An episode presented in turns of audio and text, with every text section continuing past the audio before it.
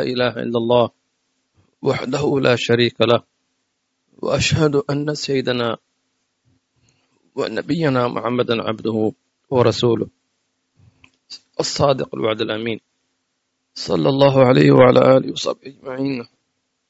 السلام عليكم ورحمة الله وبركاته، ونواصل إياكم في درسنا الليلة من كتاب الحديقة الأنيقة، ونكمل إن شاء الله تعالى فيما يتعلق بمعاني الرضا بقضاء الله وقدره، ونسأل الله عز وجل أن يرزقنا اللطف والعفو والعافية والمعافاة الدائمة في الدين والدنيا والآخرة.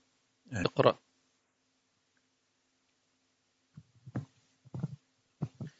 بسم الله الرحمن الرحيم، والصلاة والسلام على سيدنا محمد وعلى آله وصحبه أجمعين. نقرأ في كتاب الحديقة الأنيقة في شرح الأروة الوثيقة في علم الشريعة والطريقة والحقيقة، تأليف العالم العلامة محمد بن عمر بن مبارك الحضرمي الشافعي رحمه الله تعالى، ونفعنا به وبكم وبعلومكم ورضي الله عنكم وعنكم.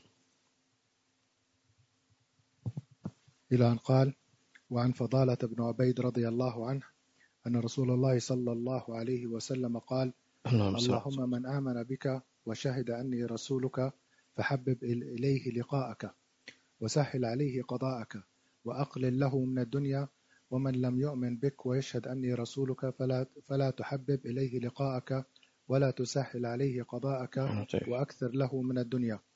رواه ابن حبان في صحيحه. هذا في الحديث في ما تبقى من الرضا بالقضاء، وتقدم سابقا أن الإيمان بقضاء الله وقدره خيره وشره من الله تعالى هو ركن من أركان الإيمان.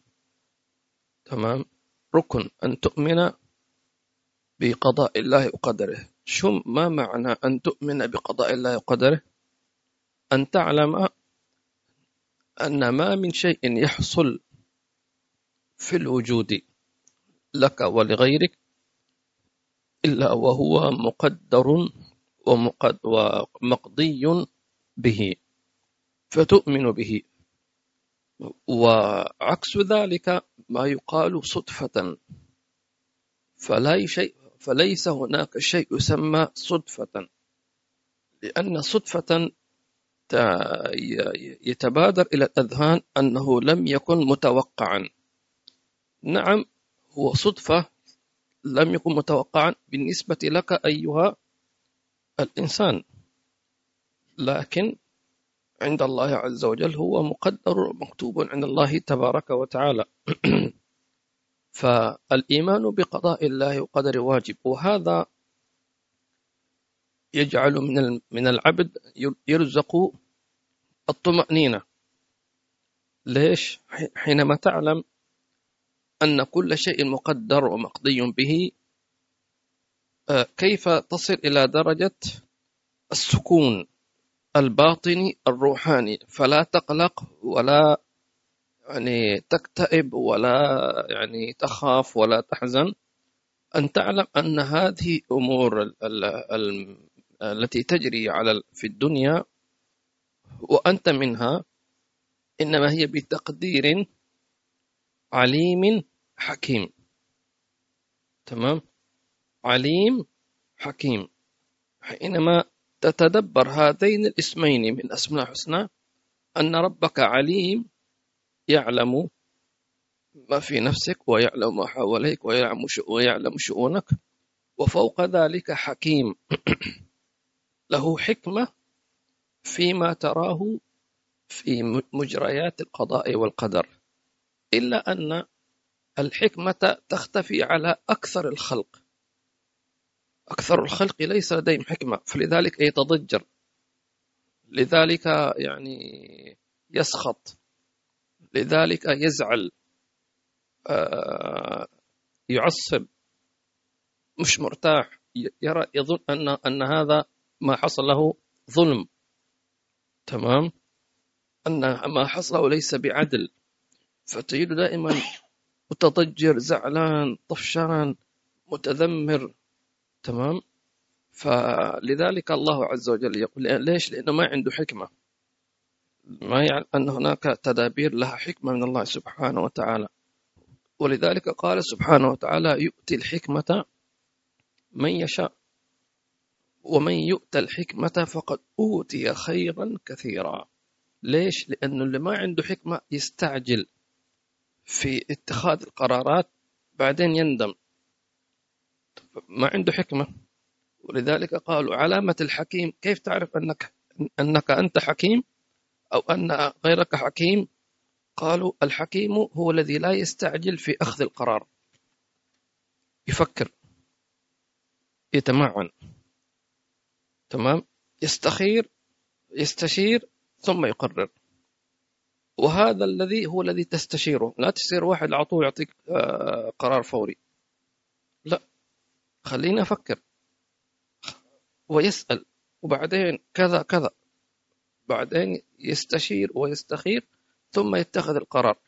فمن فعل ذلك لن يندم على أي قرار يأخذه.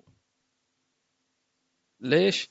لماذا نستشير ولماذا نستخير ولماذا نفكر؟ لأننا لا نعلم الغيب، فنحن نستشير الخبراء ونستخير عالم الغيب والشهادة، هذا المأمورين به، وما عدا ذلك فليس مش شغلك، تمام؟ فإذا استخرت الله واستشرت أهل الاستشارة ودعوت الله وسألت فلن تندم، الأمور كلها ستكون في صالحك إن شاء الله تعالى. احنا نقول أو يقول العلماء الرضا الرضا بالقضاء والقدر.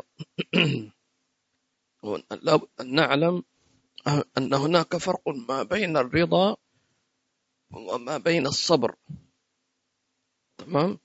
الصبر أن يتحمل الإنسان بما يقال مر القضاء، يعني أي أي مشكلة تحصل للإنسان أكيد يعني سينزعج منها، فهنا يصبر الإنسان فله ثواب الصبر، وهذا مقام عظيم. لكن هنا مقام أعلى وهو الرضا. فما هو الرضا؟ الإنسان مثلا يصبر لأنه يعلم أنه مثلا أو يظن أن هناك ما هو أفضل من ذلك هو يستحقه، يظن في نفسه أن ما حصل له صحيح متعب، لكنه يرى أن هناك شيء أفضل من هذا هو يستحقه، فلذلك عنده صبر وعنده تشوف للشيء الآخر. طيب كيف يصل إلى الرضا؟ يصل إلى الرضا حينما يعلم أن الله عز وجل كما ذكرنا العليم الحكيم قد رتب هذا الأمر له، وهو يعلم وله حكمة أنه لطيف به سبحانه وتعالى. فإذا عرف ذلك أن الله عز وجل اختار له ما هو الأحسن والأفضل فيرضى عند ذلك، فإذا رضي، تمام، فإن الله عز وجل سيرضيه بأن يزيل هذه المشكلة في وقت سريع، وهذا من معاني فمن رضي فله الرضا، إذا رضيت عني أنا سأرضيك، تمام، وحنمشيها لك سريعا. ومن سخط والعياذ بالله عز وجل فله السخط ويعيش حياته كلها يعني له صابر وله شاكر والعياذ بالله تبارك وتعالى. نسأل الله عز وجل أن يجعلنا وإياكم عبيد إحسان وأن عبيد لطف وعافية، آمين. أيضا هناك مسألة في أن يقول العلماء الرضا بال والإيمان بقضاء الله وقدره خيره وشره من الله تعالى. هل يقدر الله الشر للخلق؟ لا، لكن قد يقضى، ولا بد أن نعلم الفرق ما بين القضاء والقدر. ما هو القضاء؟ كما يقال في عالم الخلق، والقدر في عالم الأمر. تمام، سنشرح ذلك بمثال. أن الله سبحانه وتعالى خلق الخير والشر، وخلق الصحة والمرض، تمام، وخلق الجنة والنار. واضح؟ لا شك أن أن المرض والتعب والشر، الله يعافينا ويأخذ ذلك كله في خير وعافية، هي مزعجات للبشرية. هذا أكيد، لكن لا يقدرها للعبد إلا إذا تعدى العبد في الحد،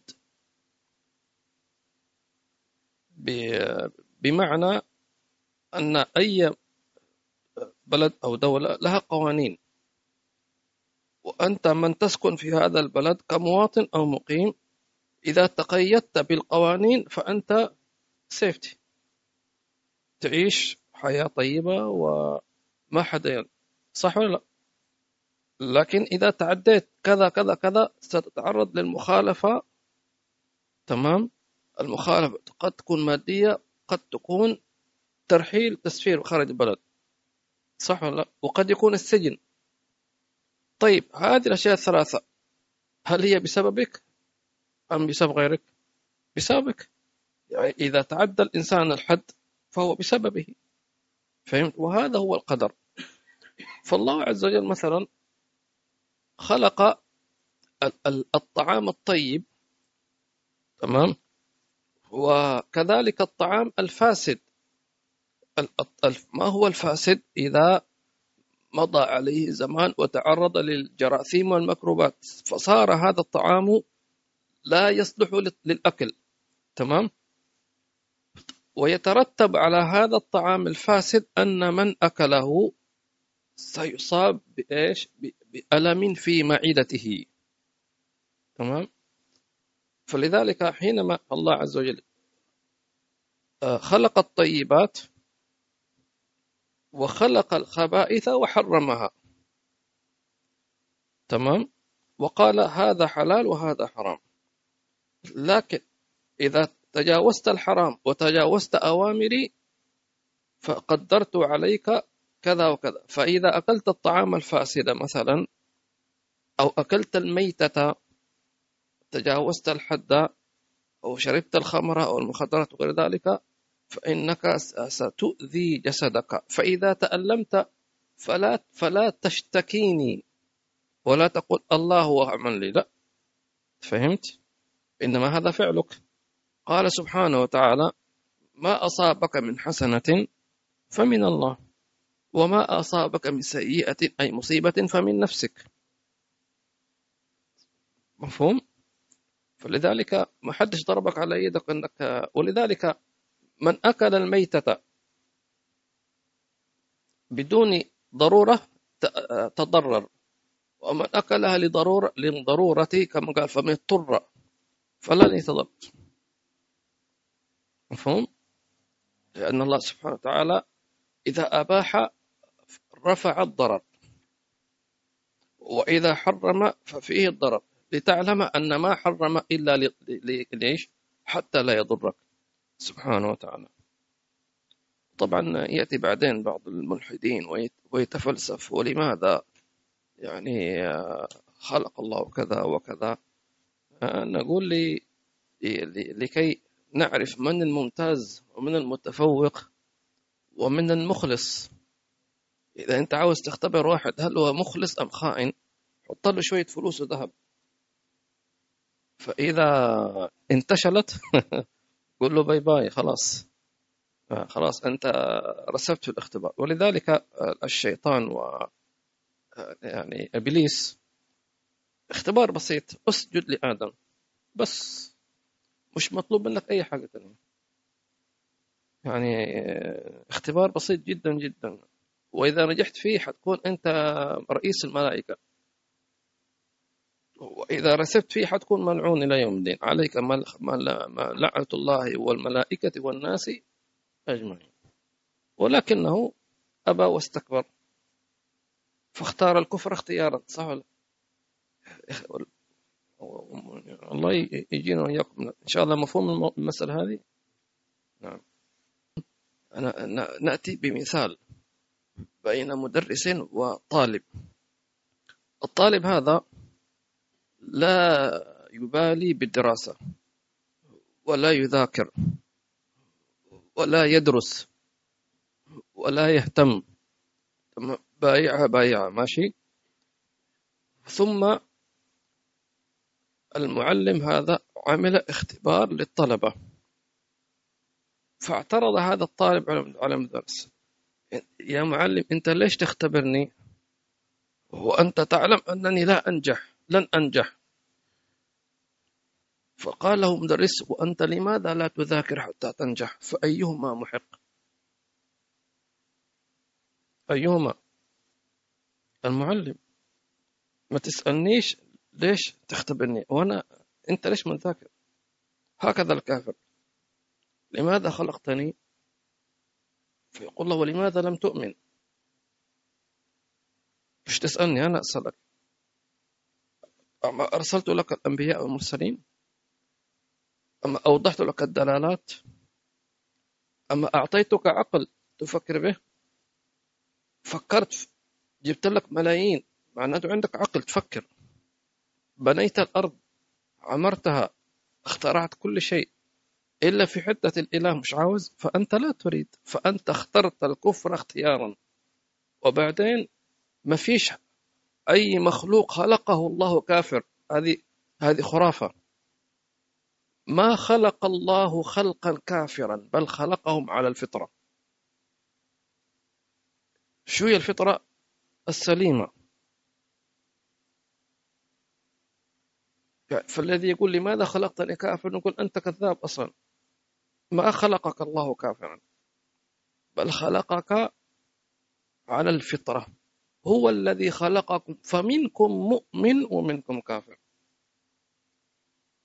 ما خ... لم يخلقك الله كافر فقال لك تعال أؤمن، لكن لما علم أن أبا أن أبويك سيهودانك ويمجسانك وينصرانك، أرسل عليك الأنبياء والمرسلين والكتاب القرآن الكريم، وأعطاك الدلالات إلى آخره لكي تكتشف ذلك.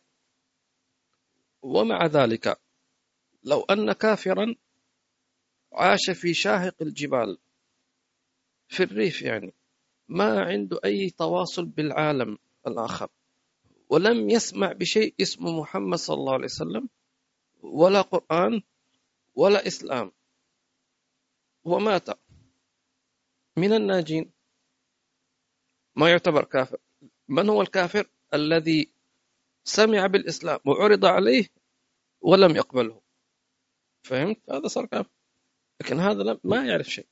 وما كنا معذبين حتى نبعث رسولا، والله أعلم. بل قالوا أيضا بعض العلماء المعاصرين: حتى لو أن غير إنسان غير مسلم سمع عن الإسلام ولكن بصورة مشوهة، تمام؟ يعني شاف في الإعلام والميديا وكذا أن الإسلام هذا تخلف ووساخة وقذارة وإرهاب و و و وظلم للمرأة وظلم مش عارف إيش إلى آخره. فطبعا صورة معتمدة لتشويه الإسلام حتى يمتنع الناس من إيش؟ من الدخول في الإسلام. فطبعا الذي يسمع كذا أكيد لن يدخل في الإسلام، يقول هكذا. فقالوا إذا إذا هناك من وصلوا الإسلام ولكن بصورة مشوهة ثم مات أيضا هو من الناجين، لأنه لابد توصلوا. لكن أهم شيء هذه رسالة للمسلمين الذين يعيشون في بلاد الكفر أو بلاد غير مسلمة: احذر أن تكون شخصا يبعد الناس عن الإسلام بأخلاقك. أنت لابد إذا قلت أنا مسلم معناه أنت الآن تمثل دينك. أنت غير المسلمين ينظرون إليك، هذا نبيه محمد، هذا كتابه القرآن، هذا يقول أنا مسلم، خلينا نشوف أخلاقك، معاملاتك، في ال في ال في ال احترامك للقوانين. احترامك لج... ما تقولش هذا جاري كافر خلينا نرمي الزبالة تحت بيته. ينفع؟ طب هذا الكافر لو شافك أنت وسخ وتحط الوسخ في بيت حيسلم؟ يقول هذا دين ما ينفعش، مش حيدخل الإسلام. ولذلك في القرآن دعوة ربنا ولا تجعلنا فتنة للذين كفروا. كيف؟ لأن الكافر هذا إذا فكر يدخل الإسلام فرأى, فرأى, فرأى المسلمين يعني كما يقال متشددين أو إرهابيين أو مثلا لا أخلاق، شافوهم يتاجرون في المخدرات، يكون في بلد أكبر تجار مخدرات مسلمين. ينفع كذا؟ ما ينفعش كذا. معظم السرقات مثلا أقول مثلا وجدهم من المسلمين، التخريب والتكسير وجدهم مسلمين، حيفكر يدخل في الإسلام؟ فأنت فتنت الكافر أنه ما دخل في الإسلام، لأن الله عز وجل سيسأل كل كافر لما لم تسلم، أما بلغتك الدعوة؟ فيقول نعم يا ربي كان جاري مسلم لكن ما عمروش كلمني ما ما عمره كلمني عن الإسلام، ولا دعاني ولا أخبرني عن قرآنك ولا. فيقول الله للمسلم أنت لماذا لم لم تحدثه عن الإسلام أو بأخلاقك؟ أو بيقول هذا الكافر يا ربي أنا كنت عاوز أدخل في الإسلام ولكن شفت جاري هذا الكافر هذا المسلم لا ي... لا يهتم بي ولا يحترمني ولا يزورني ولا يبتسم في وجهي، بل ربما يكشر في وجهي ويبصق في وجهي و... وهو ف... فلا بد أن ننتبه لهذا المسألة. ربنا ولا ت... لا تجعلنا فتنة للذين كفروا. آمين. ثم في الحديث هذه دعوة من النبي صلى الله عليه وسلم، اللهم من آمن بك وشهد أني رسولك فعبب إليه لقاءك وسهل عليه قضاءك وأقلل له من الدنيا، إلى آخر ما قال النبي صلى الله عليه وسلم. فلذلك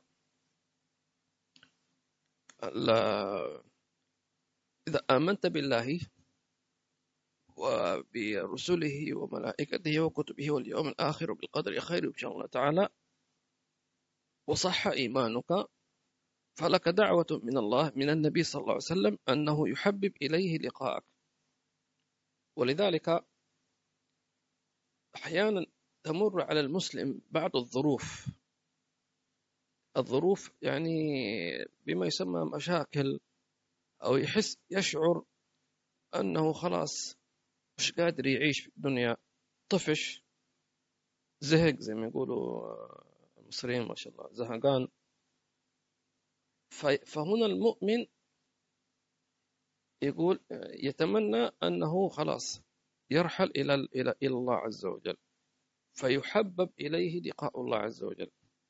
فهذه لا تستغرب، يعني هذه دعوة النبي صلى الله عليه وسلم، وأي مؤمن إن صح إيمانه لابد تمر عليه في خير وعافية بعض الأحوال يتمنى فيها إيش يعني أن يعني أنه يخرج من الدنيا زي ما نقول ويلقى الله عز وجل، غدا نلقى الأحبة ومحمدا وصحبه، حتى ولو مرة في عمره مثلا. تمام. وهكذا. وغالبا يحدث هذا للمؤمن في إذا تجاوز الأربعين من عمره. تمام. وانت طالع ليش؟ لأنه يبلغ عنده العقل يسمونه بلغ الرشد، يعني الشباب له طيش وله جنون، والشاب أو المراهق يحب أن يحب التجارب يعني، لكن ما عنده عقل، لا يتبع عقله وإنما يتبع هواه ويظن أنه فاهم الدنيا، مش فاهم. لكن لما يوصل أربعين يعرف، يقول والله يا أبوي كان على حق لما قال لي لا ما تعملش هذا الشيء، أنا ظننت أن أبي ما يحبني، لكن أنا اكتشفت أن كل كلمة قالها لي أبي وأمي صحيحة. متى يكتشف؟ بعد الأربعين، حتى إذا بلغ أشده وبلغ أربعين سنة. قال ربي أوزعني أن أشكر نعمتك التي أنعمت علي وعلى والدي وأن أعمل صالحا ترضاه وأصلح لي في ذريتي إني تبت إليك وإني من المسلمين. تمام. فلذلك إذا بغى الأربعين الخمسين والستين وأنت طالع يبدأ العقل يعظم ويكبر ويفهم الحياة، تمام، وله تجارب وتراجع، فلذلك يحبب إليهم لقاء الله عز وجل. وخاصة هذا الإنسان المسن، تمام، إذا شاحس يعني رأى نفسه أنه صار وحيد، أولاده وبناته تزوجوا وسافروا وأنجبوا، تمام، وصار هو وحيد، تمام، وأصدقائه مثلا زملائه ماتوا، فهو يقول أنا عشت. طيب فهو نفسه تحدثه بإيش؟ بلقاء الله تبارك وتعالى. وقبل أن نختم عن هذا، أن مما يساعدك على أن يحبب إليك لقاء الله حتى ولو كنت شابا، فرق ما بين تحب الموت، أنا ما أتكلم عن الموت، أتكلم على لقاء الله عز وجل، لأن هؤلاء القوم ما يسمونه موتا، لأن كلمة موت عبارة عن إيش؟ شيء مخيف، لكن يعبرون عنه بلقاء الله. فمن أحب لقاء الله أحب الله لقاءه. فهناك شيء إذا فعله المؤمن لكن بكثرة، تمام، واستمر عليها، فإن الله سيحبب إليه لقاءه حتى في الخلوات، ألا وهو ذكر الله، تمام، والصلاة على النبي صلى الله عليه وسلم. فأنت أكثر من ذكر الله عز وجل، تمام، حتى إذا ذكرته كثيرا ذكرك أكثر. وإذا ذكرك الله عز وجل لا شك أن أثر ذكره لك له أثر في قلبك، ستشتاق. الحين إنسان مثلا يكون في مكان، فجأة أحيانا يحن إلى وطنه، هل لذلك سبب؟ نعم، ممكن يكون واحد الآن في نفس الوقت يذكره، فين فلان بن فلان، والله وحشنا من زمان ما شفناه، فيحس بالشوق، لأن الأرواح إيش؟ جنود مجندة. هذا في عالم الدنيا، فيقول والله أنا اشتقت لبلدي، نعم، فيقول أمس كنا في مجلس وذكرناك بالخير، فيقول هذا هو السبب. فكيف لو أن الله ذكرك في الملأ الأعلى؟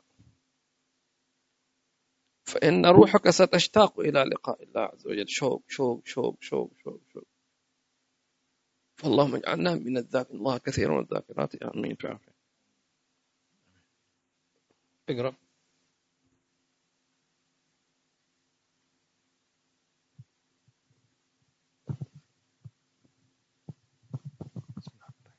وأما ذكر الموت فقال الله تعالى: قل إن الموت الذي تفرون منه فإنه ملاقيكم ثم تردون إلى عالم الغيب والشهادة فينبئكم بما كنتم تعملون. وعن أبي هريرة رضي الله عنه قال: قال رسول الله صلى الله عليه وسلم: أكثروا من ذكر هذا من لذات، يعني الموت، فإنه ما ذكره أحد في ضيق من العيش إلا وسعه الله، ولا في سعة إلا ضيقها. رواه ابن حبان في صحيحه. وعن ابن عمر رضي الله عنهما قال: قال رجل من الأنصار: من أكيس الناس وأحزم الناس يا رسول الله؟ قال: أكثرهم ذكرا للموت وأكثرهم استعدادا له، أولئك الأكياس، ذهبوا بشرف الدنيا وكرامة الآخرة. رواه الطبراني بإسناد حسن.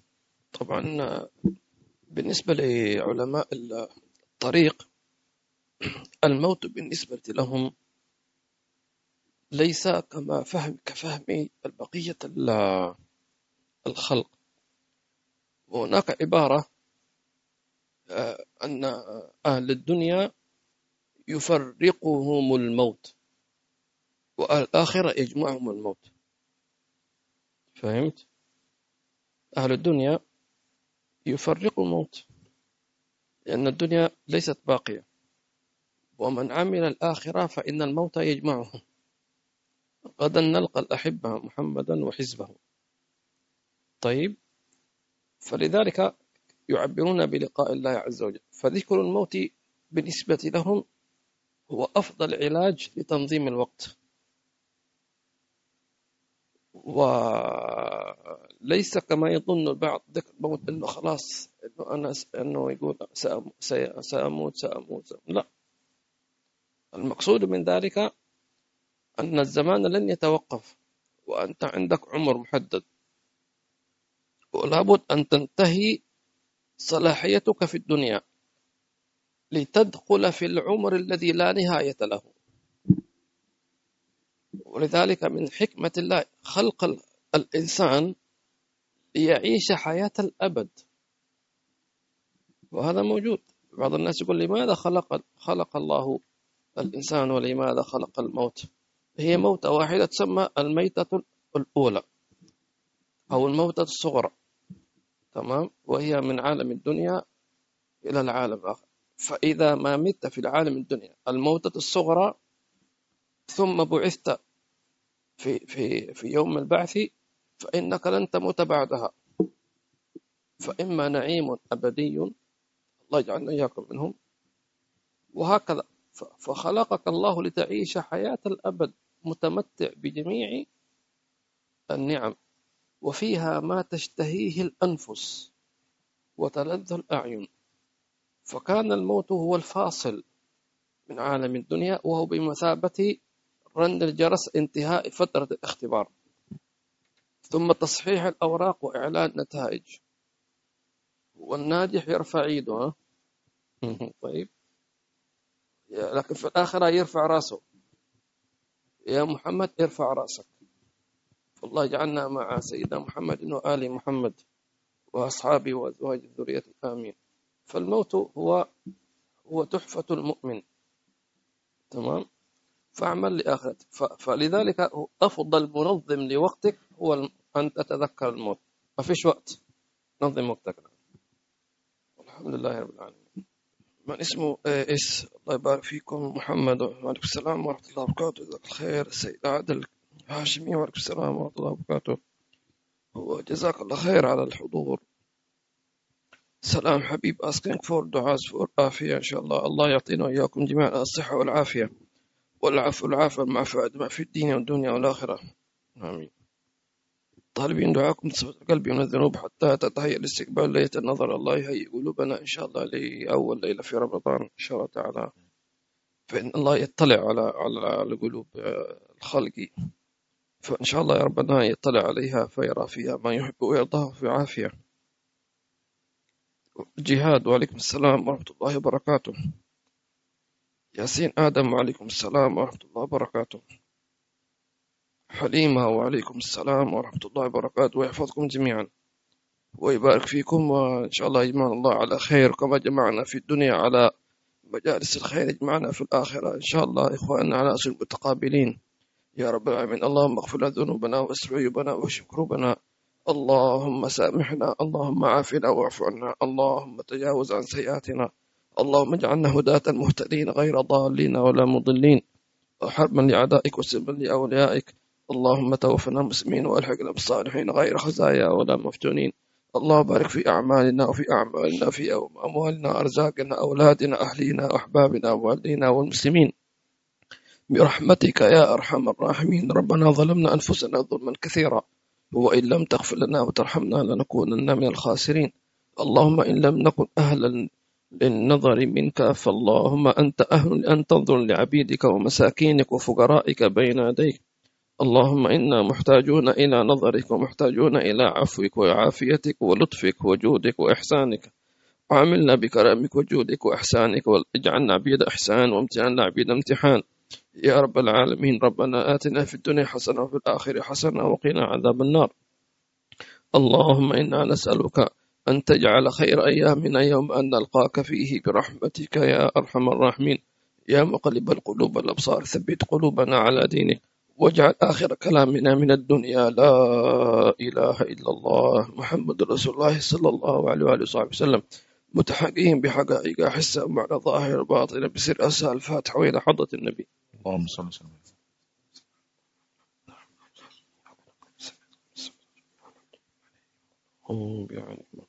سبحانك اللهم وبحمدك، أشهد أن لا إله إلا أنت، نستغفرك ونتوب إليك.